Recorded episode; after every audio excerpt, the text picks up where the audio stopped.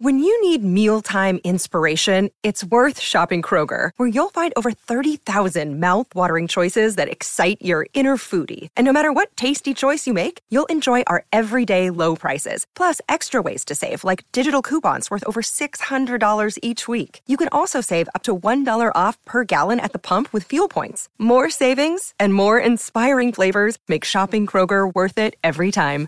Kroger, fresh for everyone. Fuel restrictions apply.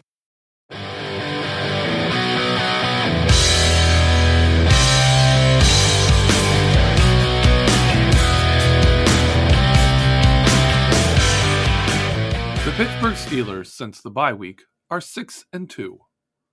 What changed? And how far can this win streak take them? I'm your host, Geoffrey Benedict. Welcome to the cutting room floor. I want to start off with an apology. My voice is kind of messed up right now. I have a sore throat and some congestion, a little post holiday virus fun for me. Uh, hope it doesn't too negatively affect the quality of the show. Just want to give you a heads up towards that. The Pittsburgh Steelers win streak started with the bye week. And I'm calling it a winning streak, but it's it's a 6 and 2 run of games since the bye week. And there's a few key things that go along with this, both statistically and when you watch film and I want to cover those. We're going to start with TJ Watt. Pittsburgh is now 7 and 2 this season when TJ Watt plays. 7 and 2. That includes this entire run since the bye week and the Bengals game that started the season. If you take the win percentage from the last 3 years, the last 3 seasons after Ben Roethlisberger returned from his surgeries. Here's what like the Steelers have one of the best records in the NFL when TJ Watt plays. 28 and 8 overall. 28 and 8 overall when TJ Watt plays at least half the game. When he doesn't, it's 1 11 and 1. To put that into context, the win percentage of 28 and 8 if if you take that win percentage and project it over all three seasons only the Kansas City Chiefs have a better winning percentage than the Pittsburgh Steelers when TJ Watt plays. If you take when TJ Watt doesn't play 111 and 1 is by far the worst winning percentage over those three seasons and only one team in those three seasons had a single season worse than that, and that was the Jacksonville Jaguars, who at one in fifteen earned the number one pick and pick number one draft pick and picked Trevor Lawrence. That's it. That's how bad the Steelers are when they don't have TJ Watt and how good the Steelers are when they do have TJ Watt. Now I'm using good and bad here, but the truth is I don't know how much different they are in talent. I think the win percentage is a much bigger difference than the difference in talent TJ Watt makes. TJ Watt is a big time talent, but this season, he hasn't been a major impact player like he has been in previous seasons. And yet, the statistics still show that when he plays, the Steelers are one of the best teams in the NFL, and when he doesn't, they're one of the worst. In fact, in 2022, the Steelers' 7 and 2 record, 78% winning percentage would have them be the fifth best team in the NFL and third best in the AFC. They would be hosting a playoff game. They would be in line to host a playoff game. You go back to 2021, Seals were nine and three with TJ Watt. That would be a 75% winning percentage. That would have been good enough for third in the NFL and first seed in the AFC in 2021. 2020, 12 and 3, fourth in the NFL, third in the AFC. That's crazy. 2021. Think about that season. Steelers at 9 7 and 1, but they were 9 and 3 with TJ Watt, and that's the best winning percentage. If they could have carried that over the whole season, that'd be the best winning percentage in the AFC. I I talk about this stat a decent bit because it doesn't make sense. You can do Tom Brady and look at when he played and when he didn't in New England at the height of his talent and success, and it doesn't line up. You can look at a Peyton Manning, doesn't line up. When he misses the team time, the teams weren't that much worse, like they are with the Steelers. Not second best team in the league to worst team in the league. Not that kind of a difference.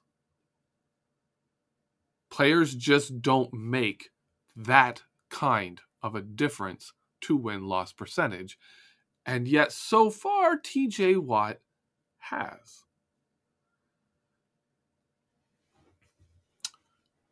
Another big thing I want to talk about here that the Steelers have been doing is reducing possessions. This is a big one. I want to start with this little number. All right. On defense, before the bye week, the first eight weeks, the defense faced the sixth most possessions of any team in the NFL. Only five defenses had to go out in the field to defend an opposing team's drive more than the Pittsburgh Steelers did over the first eight games. In that time, the Steelers ranked 12th in plays per drive against and 20th in scoring percentage against.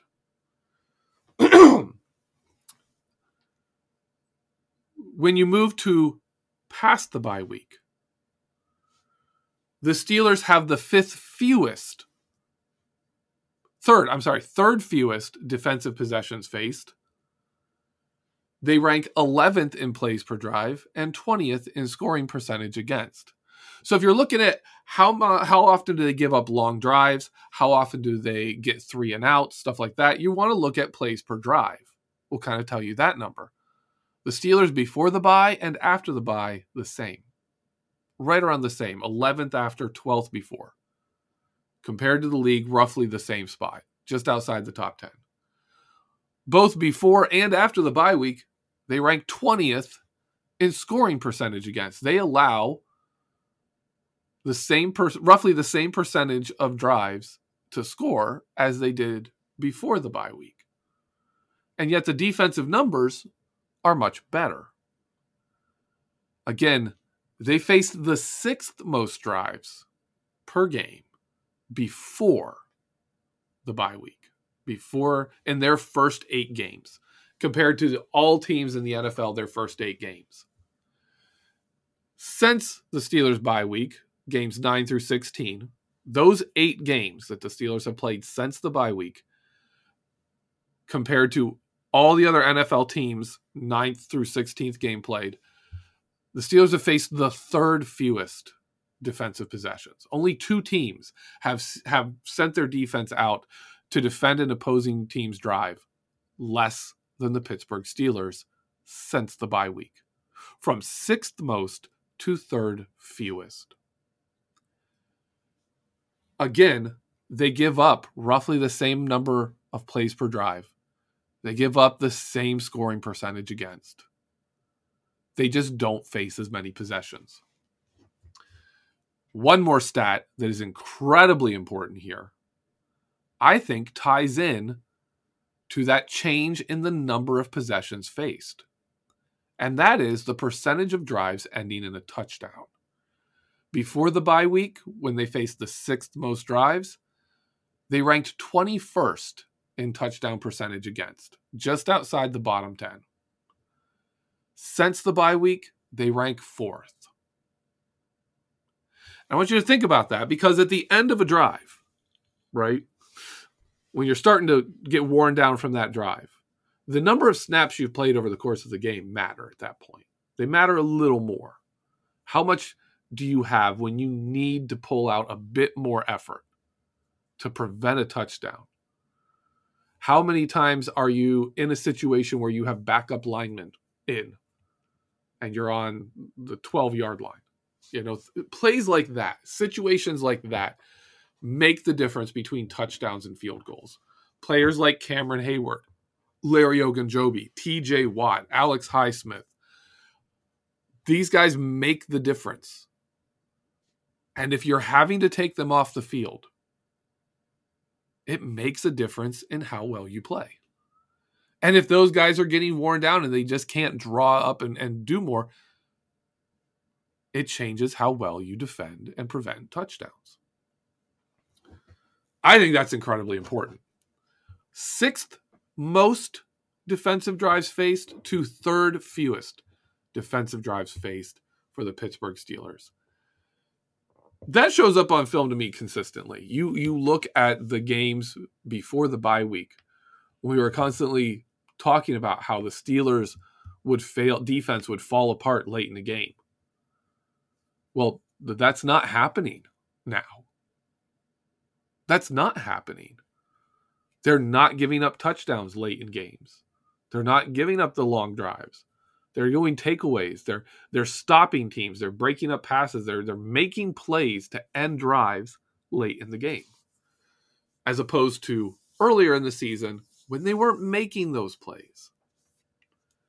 Cameron Heyward, some of his best games have been the last couple of weeks since his numbers have been down. They've been able to play him like like mid 80s and upper 80 percentages of plays and yet keep his snaps under 60 snaps. That's fantastic. Much better than earlier in the season. And that's because of the change in the offense. All of this is due to a major change in the offense's efficiency. Before the bye week, the Steelers' offense had 88 drives in the eight games that they played. That's tied for the ninth most drives. That's a top 10 pace. That's a, a fast paced game, right? You're, you're trading possessions back and forth faster. They ranked 13th in the number of plays they had per drive. They ranked 20th in the time taken off the clock per offensive drive, and they ranked 31st, second worst in percentage of drives ending with a score. Faster paced, not efficient offense. Since the bye week, the Steelers have had the fifth fewest offensive possessions. But they are number one in the NFL in the number of plays per drive. They are number one in the NFL in the amount of time taken off the clock per drive. And they rank 10th in scoring percentage. If you look at an offense and say this offense ranks first in the NFL in plays per drive and first in time taking off the clock per drive. That is an offense that is controlling the pace of the game. They are controlling the game. And the Steelers, since the bye weeks, their offense is controlling football games. Number one in the NFL. Plays per drive and time per drive. And they have a top 10 scoring percentage. That's a good offense. And it's not just a good offense, it's an offense that is setting up its defense to succeed. They've also, aside from the one game uh, Mitchell Trubisky played against the Ravens, have been avoiding turnovers. That's huge for controlling the game. You're not putting your defense in a bad situation. Uh, I did a stats piece a few years ago where I looked at the value of turnovers, scores, punts, kickoffs uh, for the opposing team's next drive. Like, how did your drive end? And what is your opponent? What do what do NFL opponents do after the different ways an NFL drive can end? Turnovers were by far the most beneficial way to start a drive. If you started it after a turnover, you were much more likely to score a punt or a kickoff was roughly equal. A punt or a kickoff was roughly equal, and a uh, a turnover on downs was a little less valuable than a fumble or an interception recovery, but not a lot. They were they were close together. So I was really able to to sit and say, okay, a, a turnover on downs or or an interception or a fumble recovery ending a drive is the worst. A punt or a kickoff because you scored are roughly equal for the for the results of the following drive. Obviously, scoring means you have scored points and then you kick off which puts the other team in a less successful situation. So even field goals, right? Field goals aren't what you want. You want touchdowns, but a field goal is not a bad result. It's it's I mean obviously you have points, duh.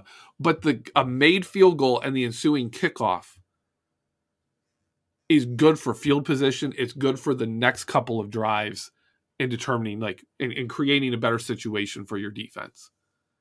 The Steelers with a higher scoring percentage, even though it's not touchdowns, putting their putting their defense in better situations. Steelers have a low uh, percentage of punts since the bye week. It, uh, this is this is how you win, right? This is how you win. And it's important to note this because you can look at point totals, you can look at yardage totals, and you can say, wow, look how much the defense has improved since the bye week. And you can look at the offense and say, wow, the offense isn't any better than it was before the bye week. But the truth is actually the opposite. The offense has drastically improved in its ability to control the clock and set the tone and pace for the game to help its defense and to win games while the defense has stayed mostly the same. Same number of plays per drive average, same scoring percentage against, but with far fewer possessions faced, more time on the sideline resting. They have drastically reduced the amount of touchdowns they've given up. And that is the significant angle for the defense. The one thing the defense has is they have given up far fewer touchdowns. That's huge. I don't want to downplay that. That's enormous. But I also think that is tied to the reduction in possessions. So for me, the improvement in the second half of this season so far has been much more about the offense playing better than the defense playing better. I say that fully knowing that right before we started talking about this, we were talking about TJ Watt. And that's another big factor. that is, TJ Watt is a big factor, even when he's not having a great season. He is a factor. The two big differences in this Steelers' success is the return of TJ Watt and the offense controlling the game. When we get back, uh, we're going to take a little break here. When we get back, we're going to talk a little more about that. We're going to talk a little more about the offense and what has changed and what that might mean for the future and how far the Steelers may take this game plan, this identity they are forging, and if they're going to commit to it in the offseason. Are they going to try and take this into next year or are they going to try and change things up? We'll talk about that in the second half.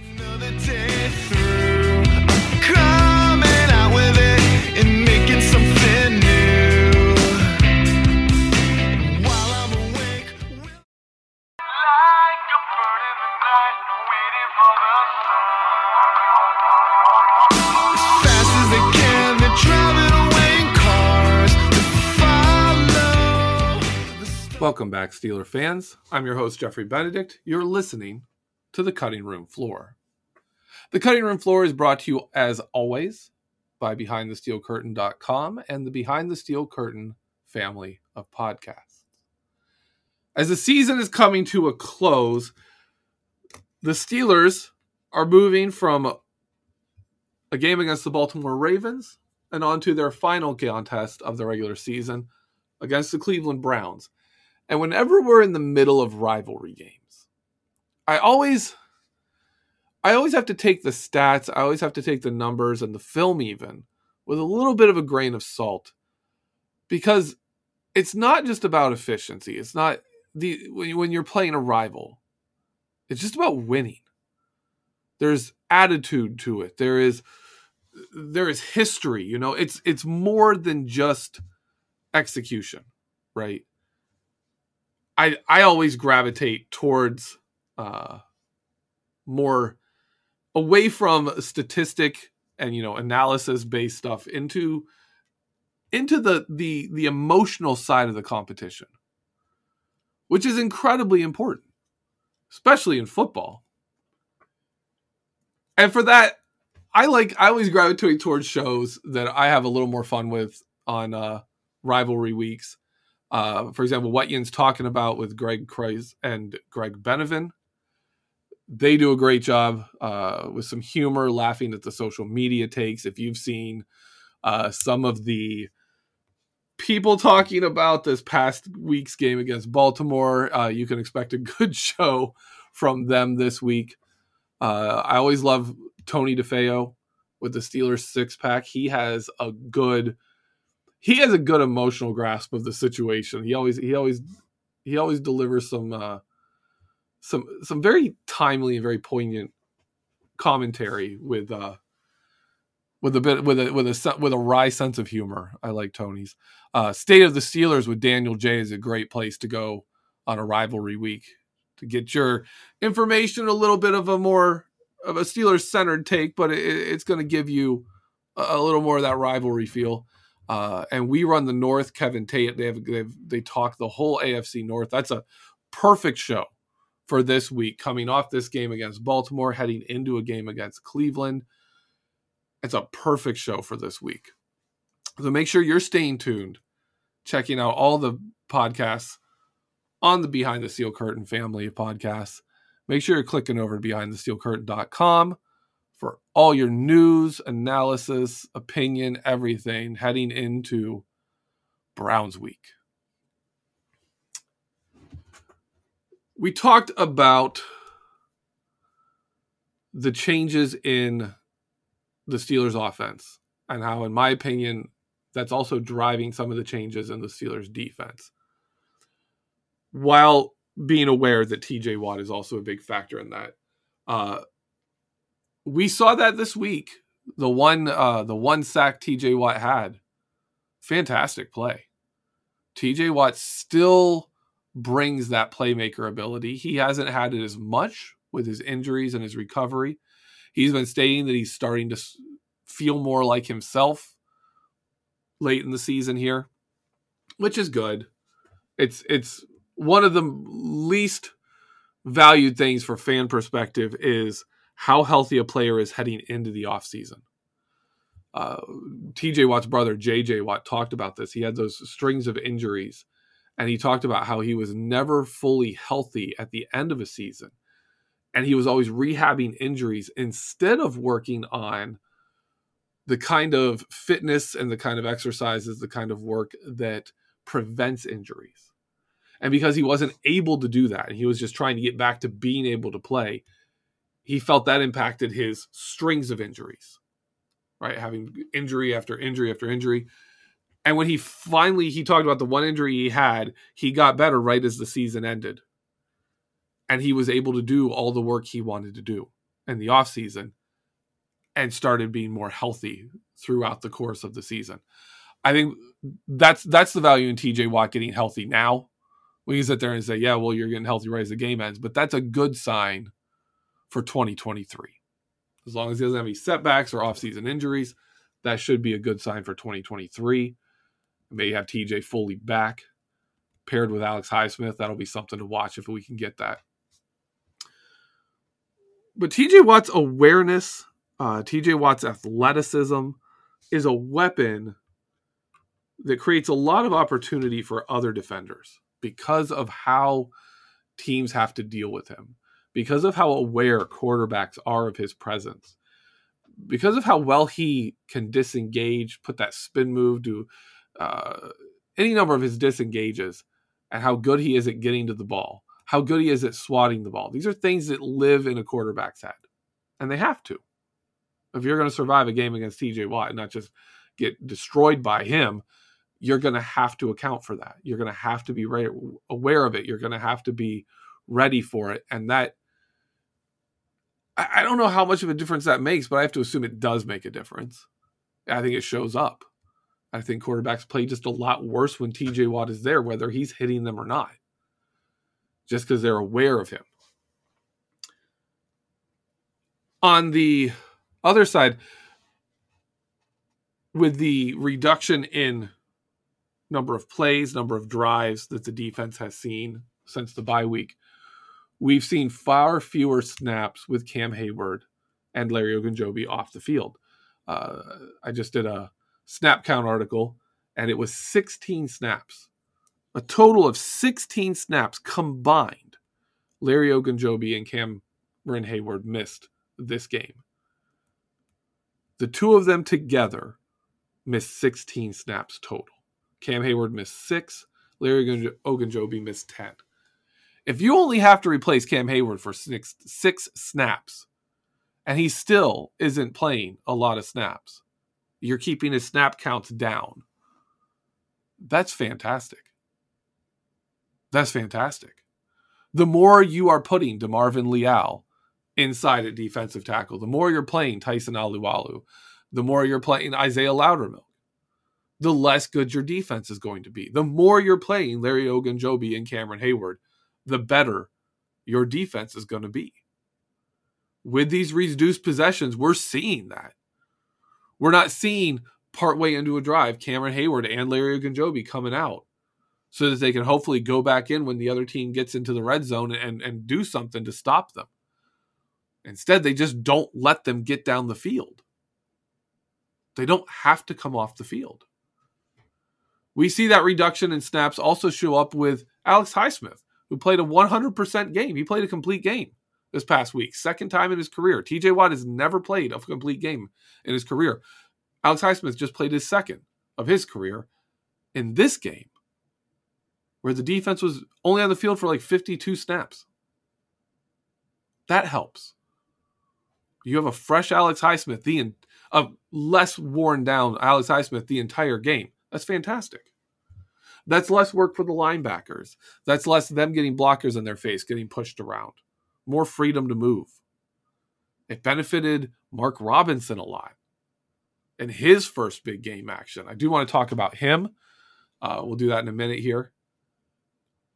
Just the the way that snowballs down when your defensive line is Larry Ogunjobi and Cameron Heyward, and not Tyson Alualu and Isaiah Loudermilk.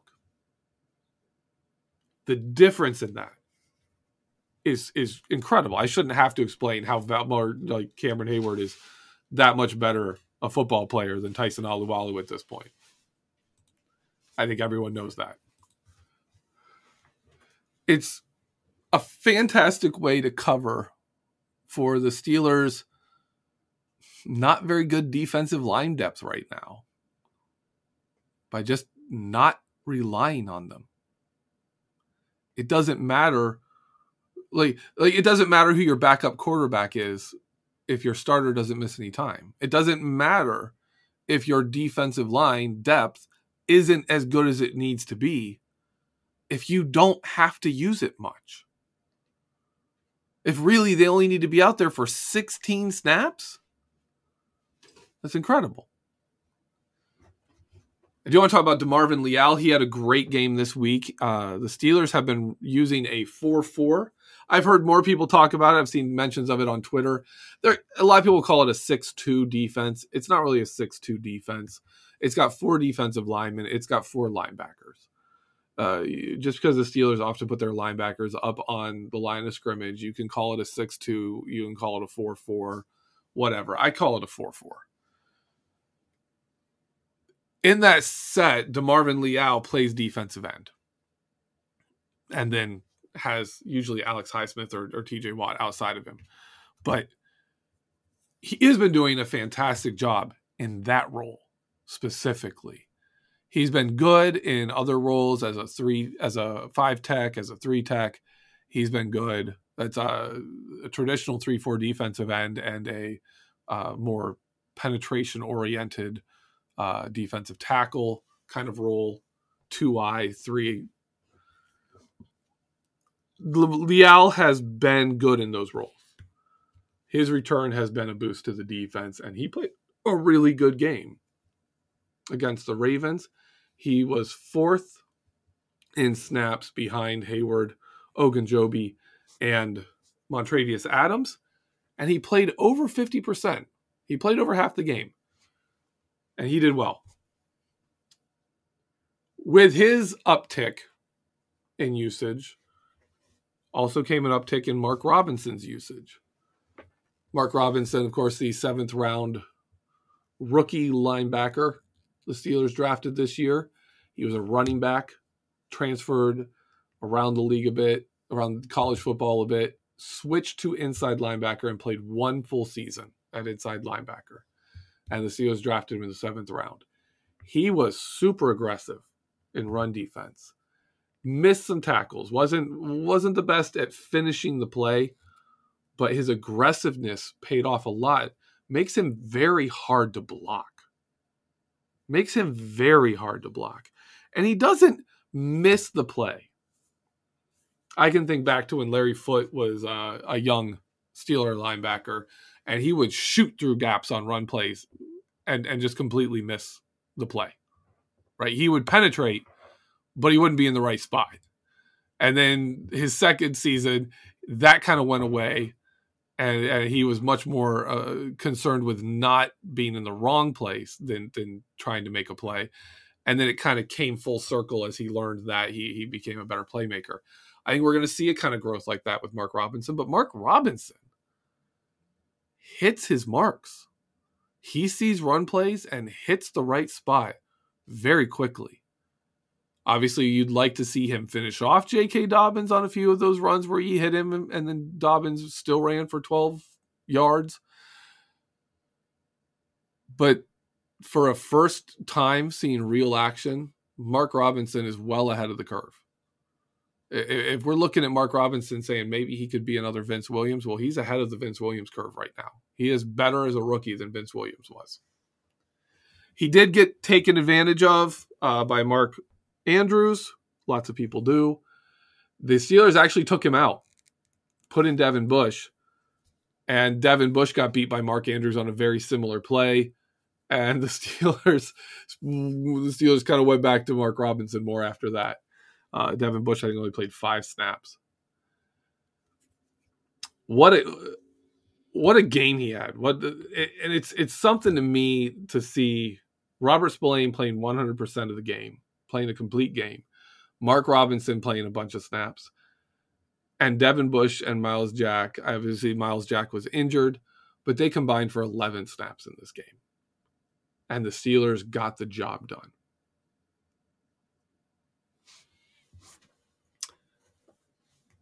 The last thing I want to talk about is the offensive execution.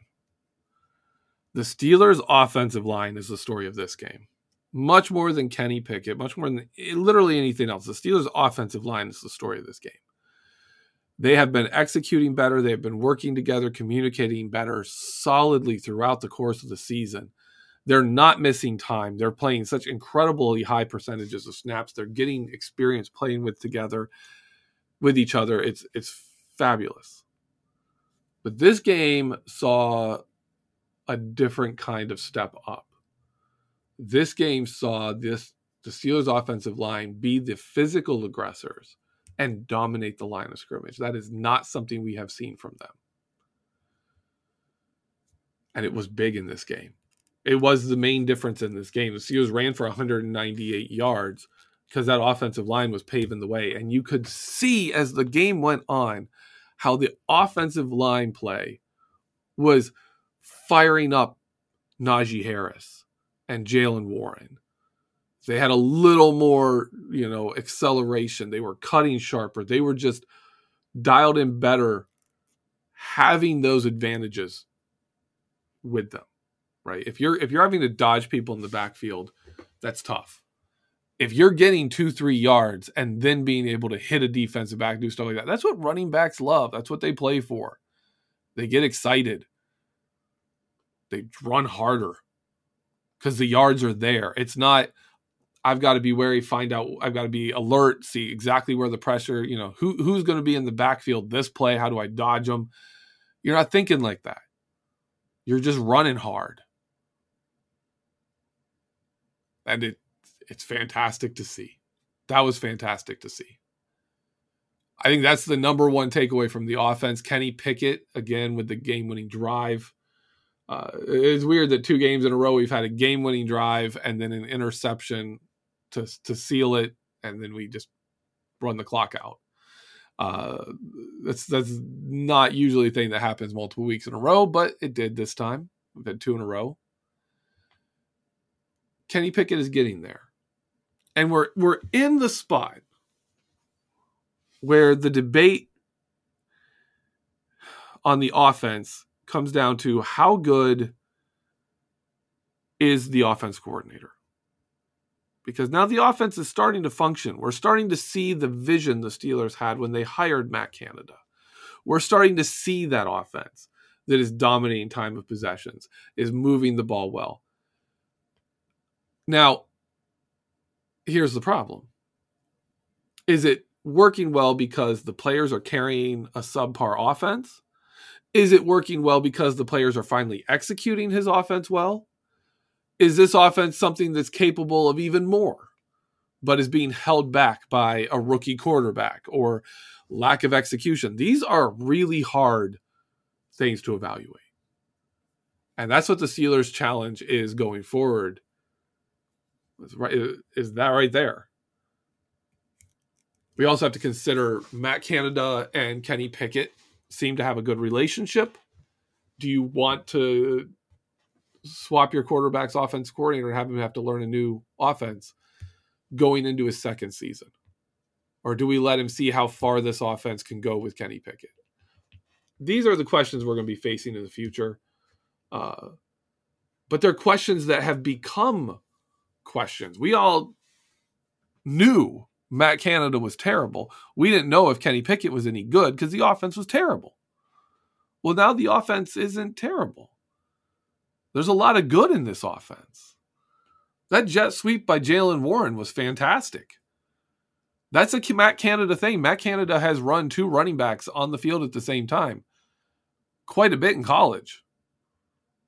He's got Jaylen Warren and Najee Harris now. It looks like they're heading that direction. That's great. That's much better than running the wheels off of Najee Harris. Much better.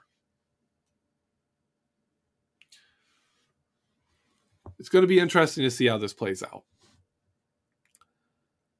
That's my show for today. Hope you enjoyed it. I want to thank you for listening. Have a great week. And as always, let's go steal.